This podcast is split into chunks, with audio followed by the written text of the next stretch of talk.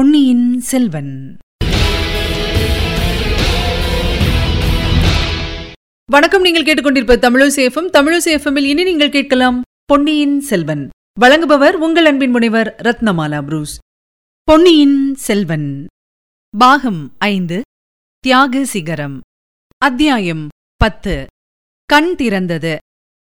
முதலில் நதி வெள்ளத்திலும் பின்னர் உடைப்பு வெள்ளத்திலும் அகப்பட்டு திண்டாடியபடியால் பெரிதும் களைப்படைந்திருந்த பழுவேட்டரையர் வெகுநேரம் நினைவற்று உணர்ச்சியற்று கட்டையைப் போல் கிடந்து தூங்கினார். வேண்டிய அளவு தூங்கிய பிறகு லேசாக நினைவுகளும் கனவுகளும் தோன்றின. ஒரு சமயம் துர்கா பரமேஸ்வரி கோவில் விக்கிரகத்திலிருந்து புறப்பட்டு நாலு அடி எடுத்து வைத்து நடந்து அவர் அருகில் வந்தாள். அனல் வீசிய கண்களினால் அவரை உற்று நோக்கிய வண்ணம் திருவாய் மலர்ந்தாள். அடே பழுவேட்டரையா நீயும் உன் குலத்தாரும் தலைமுறை தலைமுறையாக எனக்கு வேண்டியவர்கள் ஆகையால் உனக்கு எச்சரிக்கிறேன். உன்னுடைய அரண்மனையில் நீ கொண்டு வைத்திருக்கிறாயே? அந்த நந்தினி என்பவள் மனித பெண்ணுரு கொண்ட ராட்சசி உன்னுடைய குலத்தையும் சோழர் குலத்தையும் வேரோடு அழித்துப் போவதற்காக வந்தவள். அதற்கு சரியான சமயத்தை எதிர்பார்த்துக் கொண்டிருக்கிறாள். அவளை அரண்மனையிலிருந்தும் உன் உள்ளத்திலிருந்தும் அப்புறப்படுத்திவிட்டு மறுகாரியம் பார். இல்லாவிட்டால் உனக்கும் உன் குலத்துக்கும் என்று அழியாத அபகீர்த்தி ஏற்படும். இவ்விதம் எச்சரித்துவிட்டு தேவி திரும்பிச் சென்று விக்கிரகத்துக்குள் புகுந்து கலந்து விட்டாள். பழுவேட்டரையர் திடுக்கிட்டு எழுந்தார். அவர் உடம்பு கிடுகிடுவென்று நடுங்கிக் கொண்டிருந்தது. தாம் கண்டது கனவுதான் என்று நம்புவது அவருக்கு சற்று சிரமமாகவே இருந்தது. ஆயினும் அப்படித்தான் இருக்க வேண்டும் என்று தீர்மானித்துக் கொண்டார். பொழுது நன்றாக விடிந்திருந்தது. புயலின் உக்கிரம் தணிந்திருந்தது. மழை நின்று போயிருந்தது. சோவென்ற சத்தம் மட்டும் கேட்டுக்கொண்டிருந்தது கோவில் வெளிமண்டபத்தின் விளிம்பின் அருகில் வந்து நின்று சுற்றுமுற்றும் பார்த்தார். அவர் கண்ட காட்சி உற்சாகமளிப்பதாக இல்லை. கொள்ளிடத்தின் உடைப்பு இதற்குள் மிக பெரிதாகப் போயிருந்தது. நதி வெள்ளத்தில் ஏறக்குறைய பாதி அந்த உடைப்பின் வழியாக குபுகுபுவென்று பாய்ந்து கொண்டிருந்ததாக தோன்றியது. கிழக்கு திசையிலும் தெற்கு திசையிலும் ஒரே வெள்ளக்காடாக இருந்தது. மேற்கே மட்டும் கோயிலை அடுத்து சிறிது தூரம் வரையில் வெள்ளம் சுழி போட்டுக்கொண்டு துள்ளி குதித்துக் கொண்டு போயிற்று. அப்பால் குட்டை மரங்களும் புதர்களும் அடர்ந்திருந்த காட்டுப் பிரதேசம் வெகு தூரத்துக்கு காணப்பட்டது. அது திருப்புரம்பியம் கிராமத்தை அடுத்த காடாயிருக்க வேண்டுமென்றும் அந்த காட்டின் நடுவில் எங்கேயோதான் கங்கமன்னன் பிருத்திவிபதிக்கு வீரக்கல் நாட்டிய பழைய பள்ளிப்படை கோயில் இருக்க வேண்டும் என்றும் ஊகம் செய்தார். அந்த பள்ளிப்படை உள்ள இடத்தில் நூறு வருஷங்களுக்கு முன்னால் நடந்த மாபெரும் யுத்தம் அவர் நினைவுக்கு வந்தது.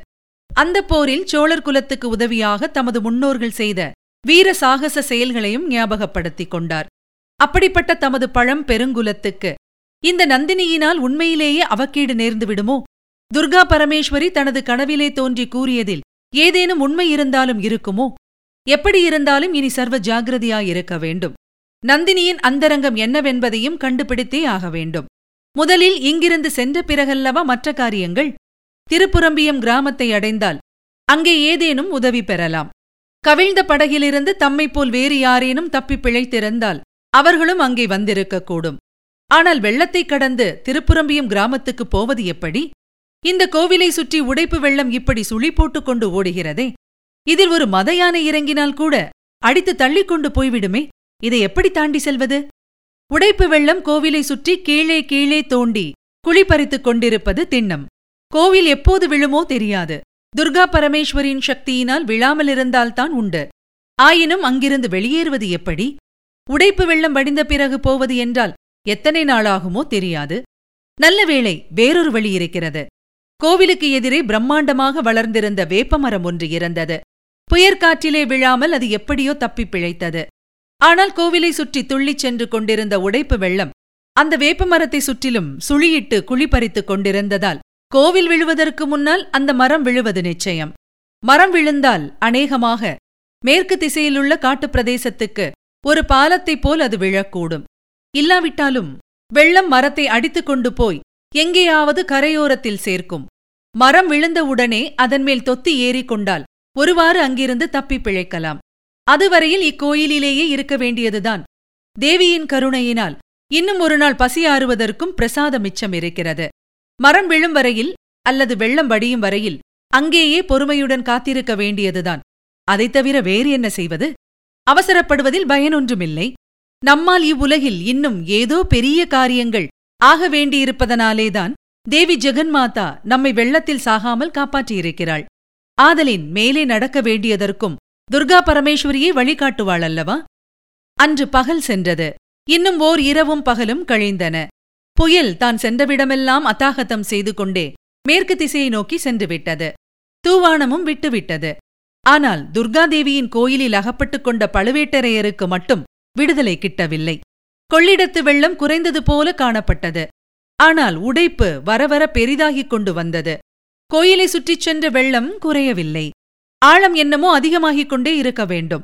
அதை அளந்து பார்ப்பது எப்படி? அல்லது அந்த உடைப்பு வெள்ளத்தில் இறங்கி நீந்திச் செல்லுவது பற்றித்தான் நினைத்துப் பார்க்கவும் முடியுமா? கடைசியாக அன்று சூரியன் அஸ்தமிக்கும் நேரத்தில் பழுவேட்டரையர் எதிர்பார்த்தபடி கோயிலுக்கு எதிரே இருந்த பெரும் வேப்பமரமும் விழுந்தது. விழுந்த மரம் நல்ல வேளையாக உடைப்பு வெள்ளத்தின் மேற்கு கரையை தொட்டுக்கொண்டு கிடந்தது. அதன் வழியாக அப்பால் செல்வதற்கு பழுவேட்டரையர் ஆயத்தமானார். இரவிலே புறப்பட்டு அந்த காட்டுப் பிரதேசத்தில் எப்படி வழி கண்டுபிடித்துப் போவது என்பது பற்றி சிறிது தயங்கினார். சில கண நேரத்துக்கு மேல் அந்த தயக்கம் நீடித்திருக்கவில்லை. உடனே புறப்பட வேண்டியதுதான் என்று முடிவு செய்து தம்மை அந்த பேராபத்திலிருந்து காத்தருளிய துர்கா பரமேஸ்வரிக்கு நன்றி தெரிவிப்பதற்காக சந்நிதியை நெருங்கினார். சந்நிதியில் விழுந்து நமஸ்கரித்தார். அச்சமயத்தில் அவர் உடம்பு சிலிர்க்கும்படியான குரல் ஒன்று கேட்டது. முதலில் துர்கை அம்மன் தான் பேசுகிறாளோ என்று தோன்றியது.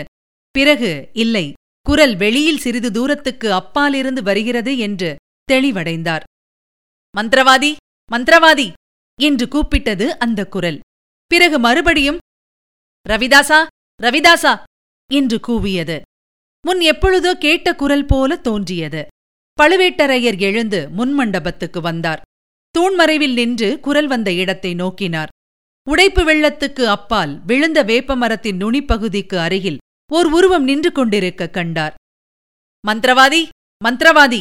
என்னும் கூக்குரல் அவருக்கு தம் சகோதரன் முன்னொரு சமயம் கூறியவற்றை ஞாபகப்படுத்தியது. துர்காதேவியின் கருணையினால் தாம் அதுவரை அறிந்திராத மர்மத்தை அறிந்து கொள்ளப் போகிறோமோ என்ற எண்ணம் உதித்தது. ஆதலின் அசையாமல் நின்றார்.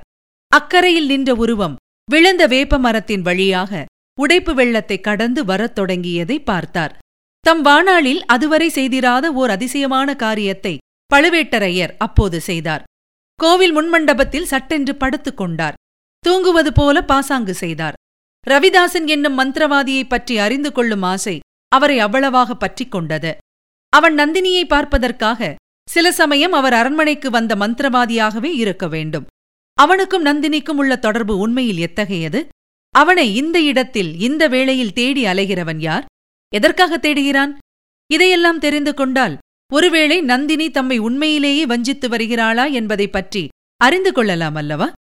ரவிதாசன் மட்டும் அவரிடம் சிக்கிக் கொண்டால் அவனிடத்திலிருந்து உண்மையை தெரிந்து கொள்ளாமல் விடுவதில்லை என்று மனத்தில் உறுதி கொண்டார். தூங்குவது போல் பாசாங்கு செய்தவரின் அருகில் அந்த மனிதன் வந்தான். மீண்டும் ரவிதாசா ரவிதாசா! என்று கூப்பிட்டான். ஆஹா! இந்த குரல் கடம்பூர் மாளிகையில் முன்னூறு தடவை வேலநாட்டம் ஆடி குறி சொன்னானே அந்த தேவராளன் குரல் போலல்லவா இருக்கிறது? இவனுடைய கழுத்தை பிடித்து இறுக்கி உண்மையை சொல்லும்படி செய்யலாமா? வேண்டாம் இன்னும் சற்று பொறுப்போம். இவன் மூலமாக மந்திரவாதி ரவிதாசனை பிடிப்பதல்லவா முக்கியமான காரியம்? மந்திரவாதி சூரியன் அஸ்தமிப்பதற்குள்ளேயே தூங்கிவிட்டாயா? அல்லது செத்து தொலைந்து போய்விட்டாயா? என்று சொல்லிக் கொண்டே வந்த மனிதன் பழுவேட்டரையரின் உடம்பைத் தொட்டு அவருடைய முகம் தெரியும்படி புரட்டினான். அப்படி புரட்டியும் பழுவேட்டரையர் ஆடாமல் அசையாமல் கிடந்தார். பின்மாலையும் முன்னிரவும் கலந்து மயங்கிய அந்த நேரத்தில் மங்கலான வெளிச்சத்தில் தேவராளன் ஆமாம் அவனேதான். பழுவேட்டரையரின் முகத்தை பார்த்தான். தன் கண்களை நன்றாக துடைத்துக் கொண்டு இன்னொரு தடவை உற்றுப் பார்த்தான். பீதியும் பயங்கரமும் ஆச்சரியமும் அவநம்பிக்கையும் கலந்து தொனித்த ஈனக் குரலில் ஊ ஊ ஓ ஆ என்று ஊளையிட்ட வண்ணம் அவ்விடத்தை விட்டு ஓட்டம் பிடித்தான். பழுவேட்டரையர் கண்ணை திறந்து நிமிர்ந்து உட்கார்ந்து பார்ப்பதற்குள்ளே அவன் கோயிலுக்கு முன்னாலிருந்த பலிபீட திறந்த மண்டபத்தை இரண்டு எட்டில் தாண்டிச் சென்று வேப்பமர பாலத்தின் மீது வேகமாக நடக்கத் தொடங்கிவிட்டான். திரும்பி பார்ப்பதற்கு கூட ஒரு கணமும் நில்லாமல் அதிவிரைவாக அம்மரத்தின் மீது ஓட்டமும் தாவலுமாகச் சென்று அக்கரையை அடைந்தான். மறுகணம் புதர்களும் மரங்களும் அடர்ந்த காட்டில் மறைந்து விட்டான்.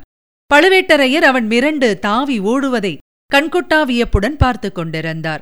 காட்டில் அவன் மறைந்ததும் சமயம் நேர்ந்தபோது அவனை பிடிக்காமல் தாம் விட்டுவிட்டது தவறோ என்ற ஐயம் அவரை பற்றிக் கொண்டது. உடனே அவரும் குதித்து எழுந்து ஓடினார். தேவராளனைப் போல் அவ்வளவு வேகமாக மரப்பாலத்தின் பேரில் அவரால் தாவிச் செல்ல முடியவில்லை. மெல்ல மெல்ல தட்டுத் தடுமாறி கிளைகளை ஆங்காங்கு பிடித்துக்கொண்டுதான் போக வேண்டியிருந்தது. அக்கறையை அடைந்ததும் காட்டுப் பிரதேசத்துக்குள்ளே ஒற்றையடி பாதை ஒன்று போவது தெரிந்தது. அதை உற்றுப் பார்த்தார். சேற்றில் புதிதாக காலடிகள் பதிந்திருந்தது தெரிந்தது. அந்த வழியிலேதான் தேவராளன் போயிருக்க வேண்டுமென்று தீர்மானித்து மேலே விரைவாக நடந்தார். அது முன்னிலா காலமானாலும் வானத்தில் இன்னும் மேகங்கள் சூழ்ந்திருந்தபடியால் நல்ல இருட்டாகவே இருந்தது. காட்டுப் பிரதேசத்தில் என்னவெல்லாமோ சத்தங்கள் கேட்டன. புயலிலும் மழையிலும் அடிபட்டு கஷ்டங்களுக்கு உள்ளாகியிருந்த காட்டில் வாழும் ஜீவராசிகள் கணக்கற்றவை மழை நின்றதினால் ஏற்பட்ட மகிழ்ச்சியை தெரிவித்து குரல் கொடுத்துக் கொண்டு அங்குமிங்கும் சஞ்சரித்தன. ஒற்றையடி பாதை சிறிது தூரம் போய் நின்றுவிட்டது. ஆனால் பழுவேட்டரையர் அத்துடன் நின்றுவிட விரும்பவில்லை. அன்றிரவு முழுவதும் அந்த காட்டில் அலைந்து திரியும்படி நேர்ந்தாலும் அந்த தேவராளனையும் அவன் தேடிப்போகும் மந்திரவாதி ரவிதாசனையும் பிடித்தே தீருவது என்று தீர்மானித்துக் கொண்டு காட்டுப் புதர்களில் வழி கண்ட இடத்தில் நுழைந்து சென்றார். ஒரு ஜாம நேரம் காட்டுக்குள் அலைந்த பிறகு சற்று தூரத்தில் வெளிச்சம் ஒன்று தெரிவதை பார்த்தார். அந்த வெளிச்சம் நின்ற இடத்தில் நில்லாமல் போய்க் கொண்டிருந்தபடியால் அது வழி கண்டுபிடிப்பதற்காக யாரோ கையில் எடுத்துச் செல்லும் சுளுந்தின் வெளிச்சமாகவே இருக்க வேண்டும் என்பது தெரிந்தது. அந்த வெளிச்சத்தை குறிவைத்துக் கொண்டு வெகு விரைவாக நடந்தார். வெளிச்சத்தை நெருங்கி சென்று கொண்டிருந்தார். கடைசியாக அந்த சுளுந்து வெளிச்சம் காட்டின் நடுவே ஒரு பாழடைந்த மண்டபத்தை வெளிச்சம் போட்டு காட்டுவது போல் காட்டிவிட்டு உடனே மறைந்தது. அந்த மண்டபம் திருப்புறம்பியத்திலுள்ள பிருத்திவிபதியின் பள்ளிப்படை கோவில்தான் என்பதை பழுவேட்டரையர் பார்த்தவுடனே தெரிந்து கொண்டார். பள்ளிப்படையை நெருங்கி ஒரு பக்கத்து சுவர் ஓரமாக நின்று காது கொடுத்து கேட்டார். ஆமாம் அவர் எதிர்பார்த்தது வேண் போகவில்லை. இரண்டு பேர் பேசிக் கொண்டிருந்தது கேட்டது. உரத்த குரலில் பேசியபடியால் பேசியது தெளிவாக கேட்டது. மந்திரவாதி உன்னை எத்தனை நேரமாக தேடிக் கொண்டிருக்கிறேன் தெரியுமா? நீ ஒருவேளை வர முடியாமல் போய்விட்டதோ? அல்லது உன்னையும்தான் யமன் கொண்டு போய்விட்டானோ என்று பயந்து போனேன் என்றான் தேவராளன். மந்திரவாதி ரவிதாசன் கடகடவென்று சிரித்தான். யமன் என்னிடம் ஏன் வருகிறான்? சுந்தர சோழனையும் அவனுடைய இரண்டு பிள்ளைகளையும் தான் யமன் நெருங்கிக் கொண்டிருக்கிறான். நாளைய தினம் அவர்களுடைய வாழ்நாள் முடிந்துவிடும் என்றான் மந்திரவாதி. அச்சமயம் வானத்தையும் பூமியையும் பிரகாசப்படுத்திக் கொண்டு மின்னல் ஒன்று மின்னியது. இதுவரை நீங்கள் கேட்டது பொன்னியின் செல்வன். வழங்கியவர் உங்கள் அன்பின் முனைவர் ரத்னமாலா புரூஸ். மீண்டும் அடுத்த அத்தியாயத்தில் சந்திக்கலாம். இணைந்திருங்கள் மகிழ்ந்திருங்கள்.